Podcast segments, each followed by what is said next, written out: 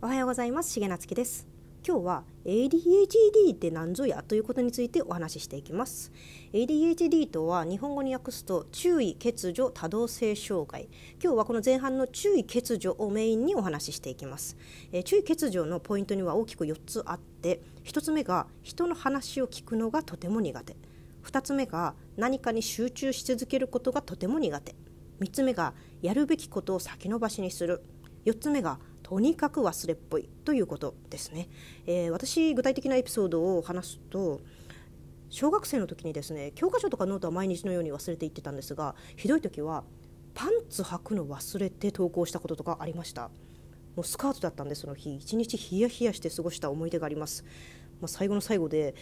下校の時間にですね階段踏み外してこけたんですけど そんな苦い思い出があります。で実は今日4つ大きくポイント紹介しましたがあとこれ5個あって合計9個項目があってですねその9個の項目中5個以上当てはまっていて日常生活でも困っているならば注意欠如の傾向がありますねと診断をされるそうです。この辺はですね精神科医の結城優先生がご自身のブログの中で漫画を書いてですね分かりやすく説明してくださっているので9個何かな自分もちょっとチェックしてみたいなと思われる方はリンク貼っておきますのでよかったらそっちに飛んでみてください。ちなみに私は9個中9個パーフェクトでした。おめでとうございます。